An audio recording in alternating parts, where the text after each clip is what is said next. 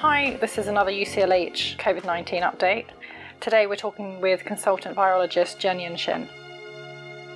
Could you give us a quick overview of what the virology department has been involved with during the pandemic? So, from the moment we became aware this is going to become a major public health problem, and obviously when it was declared a pandemic, we've been focusing on ensuring that the trust and our patients, and then also staff, have access to good um, speedy diagnostics which are reliable and robust. That's taken a lot of work in the background with our lab colleagues, with our, all of our partners across the sector working together, and including academia as well. Hmm. So we did develop a test quite quickly. Once we were satisfied with the performance of it and that it would be robust and reliable, we pressed into service. As you all heard on the media, we had some big challenges with the logistics and there was a global supply chain issue which was very well reported. We managed to be reasonable and sensible with our demand across the sector as far as I know, every patient needed a test got the test.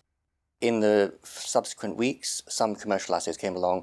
So, as a virology department, we looked at those and brought those into service as well, again with our laboratory colleagues working together. So, that's probably the mainstay of it. In addition, we've been doing a lot of work with a lot of colleagues across the trust.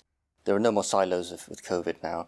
And we've worked with a huge number of colleagues in operations, uh, with the states and facilities, with people like security, obviously many medical and nursing uh, colleagues, intensive care, so across the entire trust. There's this phrase one team which has been used a lot, and this literally was the manifestation of that. So we've been working with nearly every team imaginable to make sure every area is ready for, for COVID and for the tsunami, which was we could see was coming.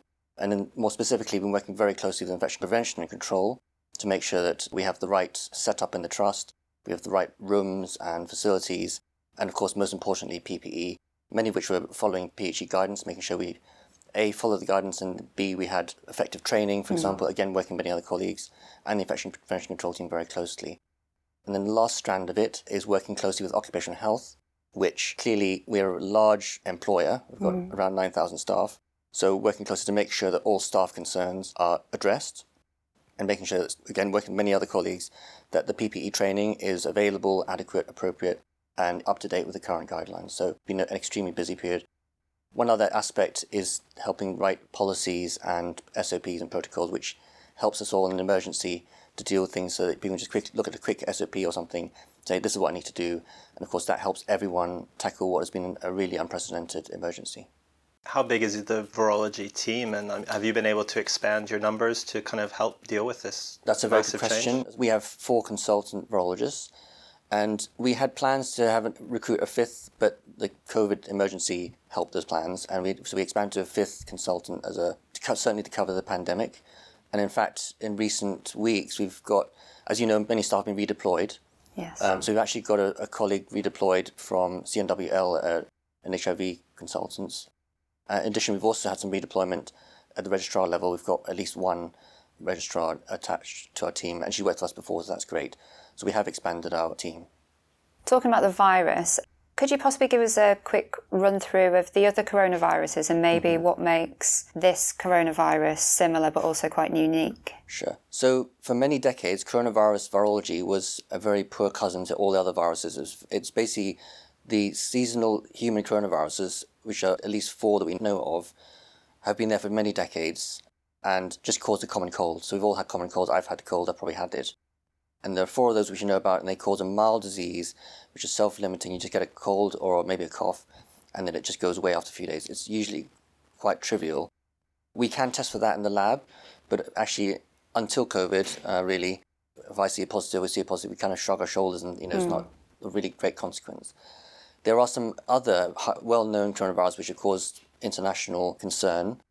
The first SARS uh, virus, coronavirus in 2003 4, emerging from southern China, and that caused an outbreak of around 8,000 globally and about 10% case fatality rate. But with very aggressive public health measures, we controlled that. The next major coronavirus was the Middle East respiratory syndrome coronavirus, which emerged around 2012, and that did cause significant outbreaks in the Middle East and some spillover through international travel to Europe and North America and Asia, etc. So the Middle East respiratory syndrome coronavirus fortunately has not caused a pandemic situation, but it, there has been international spread. So that's something that's always on our radar, but it's it does not cause the constant problem which COVID has. And then of course we now have COVID nineteen, which is obviously highly infectious and has resulted in a massive unprecedented pandemic which we're Yeah. all dealing with at the moment. So those are the main human coronaviruses that we know about. The, the thing which links the last three that I've mentioned, SARS, MERS coronavirus, and the current COVID 19, is that these are zoonotic infections from animals, most likely a bat ultimately, although MERS is strongly associated with camel contact. So this is an example of a, a virus crossing the species barrier between animal to human and then leading to epidemics. Is that why it's been such a challenge? That is part of the issue because it is a, a new virus, as far as we know, to humans. Nobody until now has got any immunity to it whatsoever. So, when it has hit the human population, which in whichever continent, it has completely fertile ground and has spread with great ease uh, throughout the population because nobody has immunity to it. So that is one of the factors which has uh, led to this problem. When did it kind of come onto your radar, and when was the concern starting to raise that this would be an issue that would be impacting on UCLH and the UK and obviously internationally? I was actually on holiday in Hong Kong when the Chinese authorities announced this as a concern to the WHO on the 31st of December 2019. And although it was literally a 30 second piece on the news in Hong Kong at the time, any emerging virus which China notifies anyone of is, as a virologist, you know, raises eyebrows to say the least. So although it came out as a very low key announcement of 40 odd cases in Wuhan City, I watched that quite closely, and then certainly Hong Kong, which went through SARS the first time, also frankly on edge about this, and it clearly emer- emerged quite quickly that there was quite a significant outbreak. And so probably from about mid-January to late January, as the case numbers started to increase, and as we saw infections in other countries like Thailand, like Japan, etc., it became clear this was a significant problem with potential to spread. And so by the end of January, I think a lot of our radars were working quite um, furiously to say this is, and also get people get it onto other people's radar and to alert the trust and other colleagues that there's something going on here and we need to be we need to be concerned. What role do you think antigen and antibody testing will play going forward? I think the current interest and debate is about the antibody testing specifically, um, which is a blood test to look for antibodies against COVID 19. There's been, again, a lot of media attention on this. And the most recent update is that NHS England intends for a very large scale testing of this on a population level, but also focusing on NHS patients and NHS staff. This is coming imminently, um, and I'm sure announcements will follow very soon. In terms of what role they'll play, they'll serve two functions. One, I think there's a public health benefit of it, what would help us have an idea of how common this infection truly is, because we've been relying on patients coming in sick to ED and testing them. But if we were able to do uh, antibody testing on a large scale, we can get an idea on the population level how many people have had this infection. Clinically, it can help um, with some cases where the, maybe the PCR is negative because patients have come in late. If you find, if you find antibody, that may be helpful. So that's another scenario. And then the other one, which is, we get a lot of questions about, people may remember that they had some symptoms in February, March before we had prop- uh, wide-scale testing, and they may want to have a blood test to find out did I get an infection in March, which this is probably the only way to find out. So there are a number of potential applications, and I think serology will be a very important tool in that. And in terms of immunity, how long would that immunity last for, or would we not know anything like that? to be honest, we don't know that because Yeah. you know this virus has been out there for five months. All we can do is look at other coronaviruses, and from those other previous coronaviruses we've people looked at, they do generate antibody responses, so you can detect antibodies, but they often wane over time. So, seasonal coronavirus, for example, many of the coronavirus virology experts will say that that will wane after within a year, probably.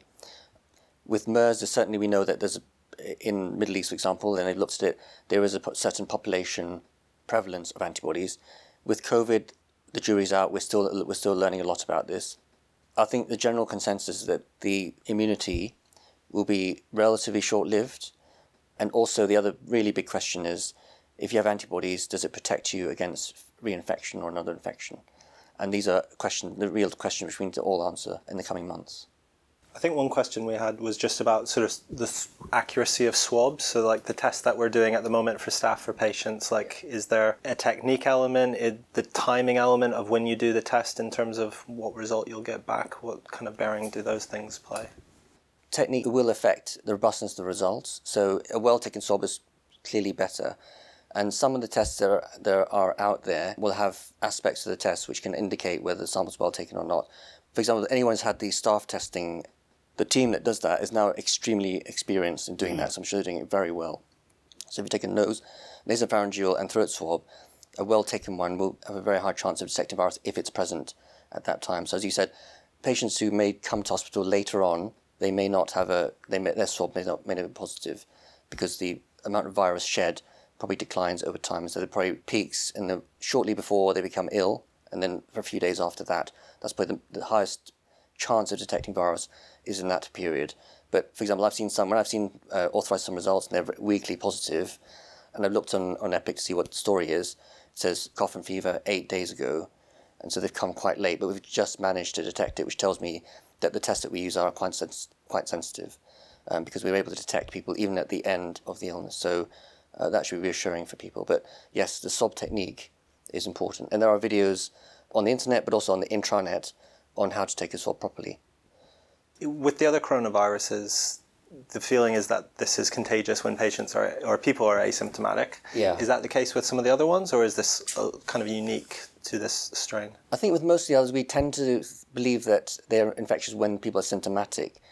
With COVID, because we've had so many cases and there's been so many so much research on it, far more than most of the other coronavirus I've mentioned, I think this is probably somewhat unusual that we know that it's infectious one to two days before, and there is some evidence on a smaller number of patients that it could be infect- people could be infectious even more than two days before. At the moment, most people would say you're infectious two days before symptoms onset, and that is a bit unusual for the coronavirus to the best of my knowledge.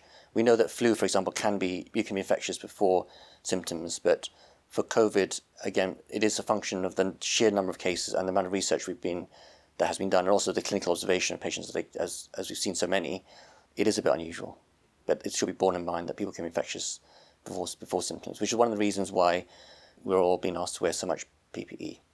And I think the last thing we wanted to maybe ask you was looking at a vaccine and when that might happen and maybe why it takes so long to get something like that.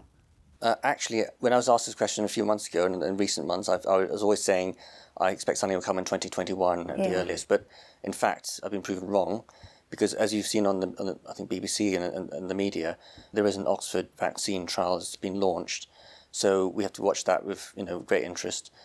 A vaccine is clearly going to be part of the response to the pandemic, and we'll see what this vaccine trial shows. And the the hope, of course, is it delivers protection against future infection, which lasts, and that's what we need to find out through this trial. And there are many other trials across the world.